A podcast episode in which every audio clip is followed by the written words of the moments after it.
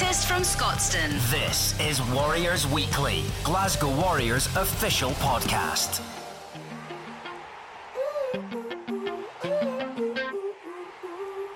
Hello and welcome back to Warriors Weekly. My name is Duncan Seller, Glasgow Warriors media manager, and today I'm joined by our latest addition to the backroom coaching staff, Killian Reardon, our new head of S&C, who's joined us from Leinster. Killian, how are you? Hey Duncan, how are you? Thanks good. for having me. I'm good. I'm good. We've started off every episode of this season asking everybody the same question. Uh, I'm sure you might have had it already when you joined us two weeks ago. You obviously you're brought up in front of the group. You're asked to talk about your family, asked to talk about your rugby career, um, and then you're also asked to, uh, to, tell us what your hidden talent is. So I'm going to ask you, Killian, what's your hidden talent? Oh well, the answer that I gave at the at that extremely uncomfortable interview the other day was um, I retired last year as a professional boxer. So that's my that's probably the little known fact. The little known fact. So can you tell us, I guess, a bit about that? I was going to ask you about your sporting background. What kind of led you into rugby? So maybe that's uh, maybe that's probably is the best place to start. So were you a rugby man as well as a boxer, or or how has this kind of come about? This this journey into, I guess, a head of S&C role. Not really. I wasn't. No, I was like I didn't come from a rugby family. I came from a Gaelic football family in Dublin, and um, yeah, probably Gaelic football more so than anything else. Played that. Played a bit of soccer. Uh, boxed amateur, um, and uh, played one game of rugby. Um, I ended up going to, um, I suppose, a rugby school, not one of the big ones, but a rugby school for the last three years of secondary school. Um, but I only ever played one, one game of rugby. It was never, it was just never my thing. Um, where rugby kind of became prominent for me was as I started to pursue a career in sort of performance and strength and conditioning side of things. Um, I always admired, like, I always admired the elite level, elite level performers in whatever their field was. Um, and as I was pursuing a career in sports, Leinster was one of the big teams um, that were actually doing doing well and really were performing at the top end, and that became a big focus for me. Um, I wanted to get into an environment like that. I wanted to learn the lessons about performing highly that I could learn from those environments. So that's what I pursued, um, and I ended up uh, getting internships with uh, Leinster and also getting internships with Dublin Gaelic football at a time, exactly at a time when Dublin was kind of resurgent. So Dublin Gaelic football would have won I think seven All Irelands in the last um, 10 years. And I managed to blag my way onto the backroom staff of the first of those in 2011. Um, so yeah, that was that was my way in. Got an internship with Leinster the, the, the same year, kind of, but for the following year, and and yeah, here I am. And then I'm assuming you're then balancing professional boxing with S&C coaching, and from everything that, that we see here, there's rugby, yeah, I guess rugby coaching and S&C coaching seems to be a long day anyway. So, so how how can you do pro boxing and do uh, something like this? It's such an intense job that is not just a nine to five. It's in at seven. It can be late nights. It can be obviously away on the weekends with the team if they've got games, etc. Yeah, like it was tough. It was really tough. Um, I suppose at the time I was doing the um, senior strength and conditioning role at Leinster under our head of athletic performance, a guy called Charlie Higgins. And so, you know, his job was a busier job than my job, but my job was still demanding. Um, his big thing and one of the big things that I got from him actually was the sort of strategic self management and how that maps onto performance. And uh, that that's really how I managed to do those two things. So yeah, days were long. Um, pretty much for a number of years, up at four in the morning, home at seven at night, every day, everything planned. You know when you're going to work, when and what you're going to eat, what time your training is, how how your travel's working, these kind of things. But it was a really good education in um, the detail of trying to get what you want, putting the strategic detail around getting what you want. Um, yeah, yeah, well, that's probably a good answer to that question. Yeah, and are you or were I guess were you a details guy before that? Is that you uh, an OCD kind of person? I think Brad Mayo, our previous head of S&C, I think had in his Twitter bio that he was he was an obsessive OCD person. Are, are you somebody that was really detailed anyway, or was that something you kind of had to learn? So, no, it's something that I had to learn, um, and something that I learned as the number of things that I was trying to do with a limited amount of time started to go up. Um, so I mean, at one point I was, at one point I was full time with Leinster. I was wrapping up my my doctorate degree in UCD, and I was boxing professionally at the same time. Um, so like trying to do those three things, you're gonna have to be organized to keep those three plates spinning. And yeah, it's definitely something I learned. It's not something I'm. I'm a, I would say, generally speaking, I'm much more big picture than I am little picture. And did, did I hear you mention there? So are, are you a doctor? Are you doctor Killian I'm not. I'm not a doctor that can do anything to help anyone in a way that matters. Yeah. But technically, I have the. I have technically I have a doctorate. Yes. Right. I, there was a question I was going to come on later where I was going to ask you about how you stay relevant and all the up to date kind of research and stuff like that. I feel like this is kind of a perfect time. How does somebody balancing everything else, balancing a doctorate as well, stay up to date on all the relevant research because you know it's strength and conditioning. It's not just weights room stuff, and it's not just fitness stuff. There's speed work in there. There's there's so many different kind of I guess forms of research that you have to kind of keep abreast of. How does somebody like you manage? Yeah, how how do you do that? Well, there's two. There's probably two components to that. Yes, the the obviously the science and updates and that kind of thing matters, right? But you're yeah. also you're part of a department from which this stuff is being absorbed and distilled the whole time, right? And I, I probably see your role, um, and this is the first time I've done a head role, but I probably see that role as being much more about helping the performance staff and the medical staff pull that, pull their knowledge together to deliver a great product to support our team in playing the way that the coaching staff want them to play. Um, then I see it as um, again big picture, um, and the science is the little picture. The other side to that is it it is a mistake that S&C I think all S&C coaches make for a period of time, um, is that they become too married to science and um, small tweaks and small updates and what's what's the cutting edge technology that we can use to get this thing forward by 1% and generally speaking i think the return on investment of that kind of approach is not what you would hope it would be. So what i mean by that is rugby is a complex sport.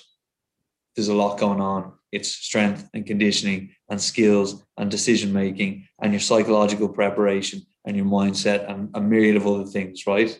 And your performance is something that emerges out of the way you put all those things together, right? Um, so, so the cutting edge, latest scientific intervention to help you accelerate 1% faster under a specific set of circumstances doesn't affect the overall product of putting those things, those things I mentioned together. It's like those tiny incremental gains in a discrete area are lost in the margins of how well you put the thing together, right? Right. So it's the same thing as I would say that I think being a head of strength and conditioning is more about helping the staff to realize, helping the guys real deliver a really great product. Your program, your overall performance program is more about helping the players to pull everything together so that they can realize a really great product, which is a great performance consistently every week in all competitions. Right. And then am I right in thinking, obviously, you've only been in the role about two weeks now, but there, there have been kind of a lot of discussions in the last two weeks around kind of culture and, and, and how we drive things here. Everyone talks about how Glasgow has a really strong culture already and a really strong identity. And obviously, Leinster has, has a really strong culture of success and a strong culture of identity as well. So, so how does somebody in an S&C kind of role fit into that? I guess the whole wider group kind of project of driving culture and kind of driving standards. Yeah, well, like actually, well, culture and standards probably two two slightly different things, but definitely map onto each other. Um, so I definitely see it as really, really key piece for me in the sort of learning phase. So I'm in the learning phase about the organization, about the team, about the people that are in it. Um, and what I'm trying to do at the moment is undertake some tasks and projects to accelerate that learning so that I can, you know, uh, go from so that I can start to add as much value um, at as early a point as possible. Um, so yeah, one of the things I've been learning about because it's been uh, topical amongst the team and the staff in recent weeks, and you know because it's prominent in the organisation in general, is the cultural piece and what their identity is, what that means for how we behave around the building, what that means for how we interact with the with the world outside the building, what that should mean, how that should reflect on our performances on the field, and what we hope that that will deliver for us in practical terms um, in the medium to long term. So, so that's where I'm at, learning. Um, I think mm-hmm. one culture is it has to permeate everything. So yeah, the S&C program being a prominent part of your overall performance um, needs to play a role in driving that as well. How the detail of that plays out, I don't know. Um, but yeah, I, I, I the, on standards, it's actually not something I said. Someone of the younger coaches said to me, Liam Walsh, who's our uh, academy S&C coach, but also coaches on the, the senior program, said it to me in passing the other day, but I thought it was a good point. Um, he said that the uh, watching a player within the athletic performance program, the S&C side and the rehab side, and the way that he preps for training, is that's the real insight the standards because everybody trains, everybody works hard when they're under the eyes of the coaches on the field because that's where team selection is made. But the guys who live bring those standards to what they do when nobody's looking are because you know that those are the guys that do the other things right, like look after the way they eat, look after the way they sleep, um, keep their social lives in in order, um, you know, um, take care of their take care of the, their mind, like everything that maps onto performance are professional, twenty four seven, not just under the eyes of coaches, and you know, um, I think that that's a really good way to assess players is within the S&C program. Yeah, and then what what is your philosophy on motivating players? Uh, probably specifically, what I'm thinking about here is is in the gym, or, or you see these gym montages of say these NFL teams or these college you know college programs in America where they've got these massive uh, S&C coaches that are just screaming at people the whole time. But from from what I can tell from when when I see what's going on in our gym, that's not really kind of our ethos. And then so I was going to ask you, what is your ethos around that? How do you see the best way to motivate players? Is it shouting them in the face? Is it getting to know them and knowing what kind of buttons to push at what time? How does it kind of work for you? Yeah, like that NFL thing. I think I actually probably know the exact video that you might be referencing there. I find that I don't know if it's. Uh, I think probably Scottish and Irish people are pretty similar. I find that pretty embarrassing, to be honest. And I'm pretty embarrassed to be associated with that as an as an industry. Yeah look, I don't think that you motivate people like that. Certainly not in a deep way. What you want is to to have what you want is to develop a pathway, help guys to develop their own pathway that they are engaged with and believe will take them to where they want to go. So, you know, part of that is providing um, standards and measurements and letting them know where they sit in relation to where they sit in relation to where they need to be on these metrics in order to achieve what they want. Um, and then mapping those things onto a pathway of strategy that allows them to develop in those facets, right? Um, and then helping them, exposing them to scenarios that help them to put that thing together. Because again, your performance is about how you put things together, and and helping them to realize all of those discrete variables in the one thing, which is the performance.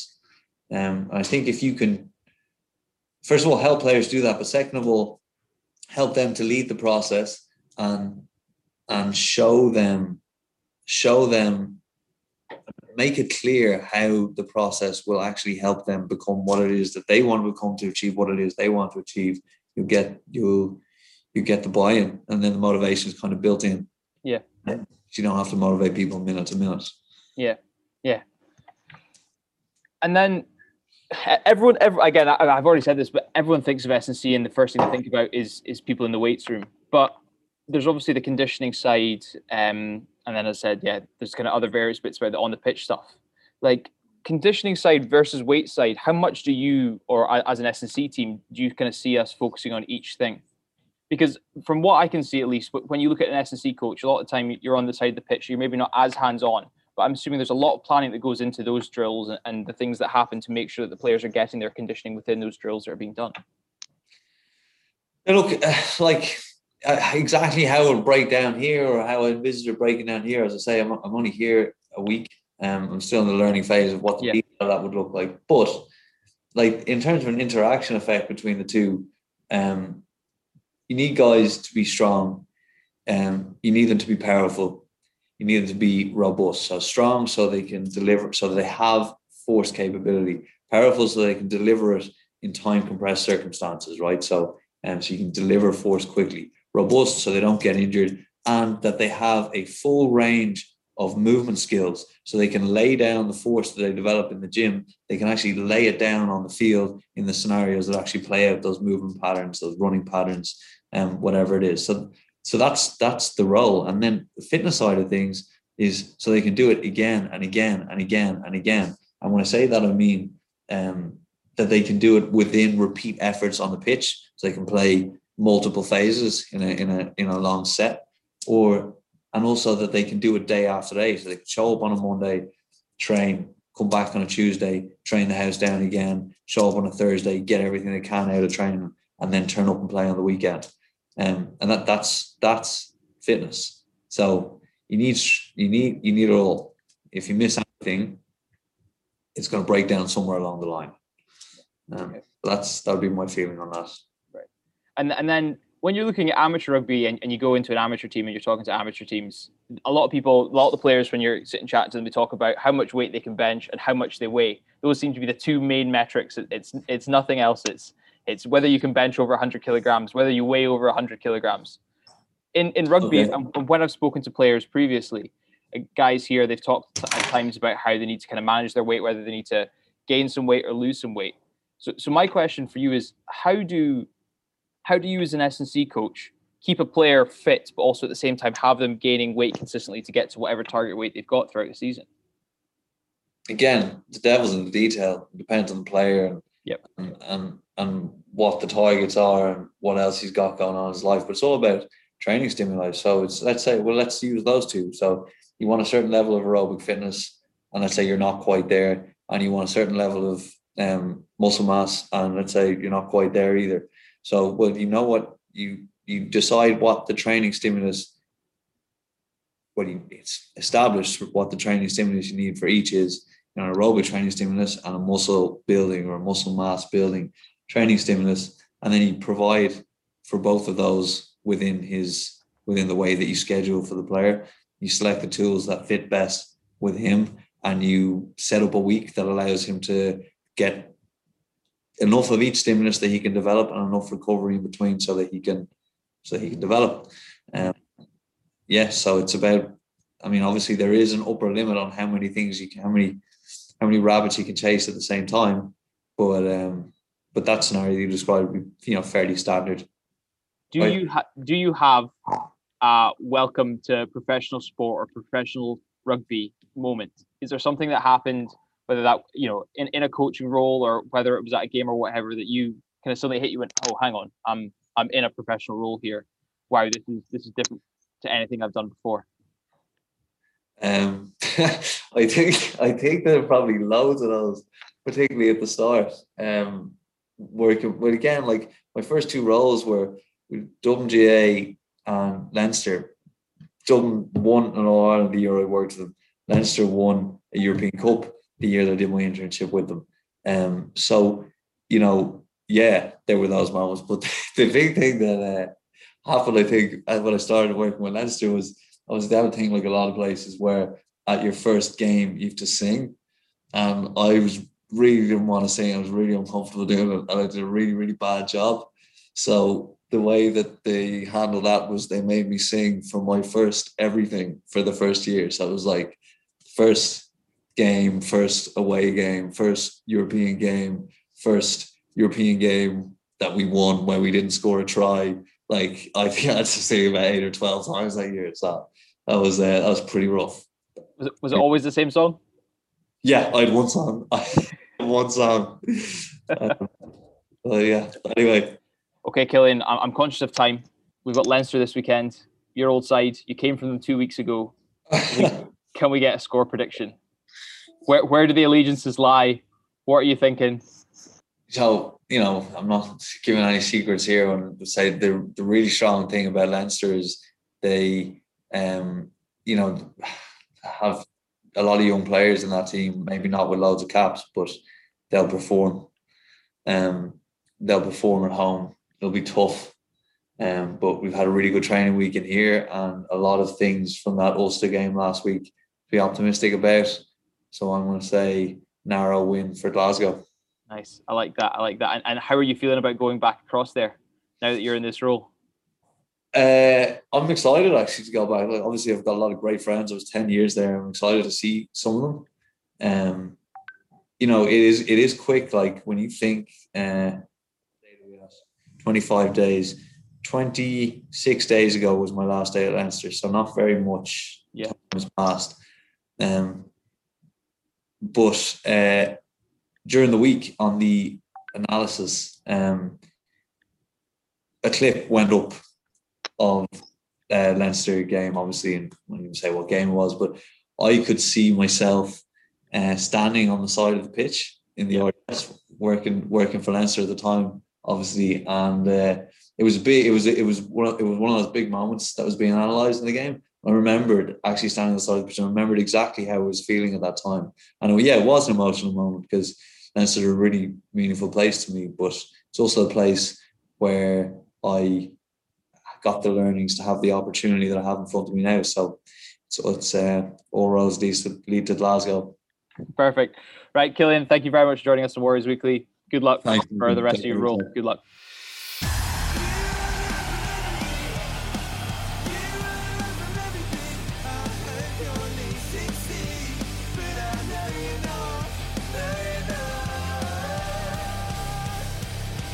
Warriors Weekly, Glasgow Warriors official podcast.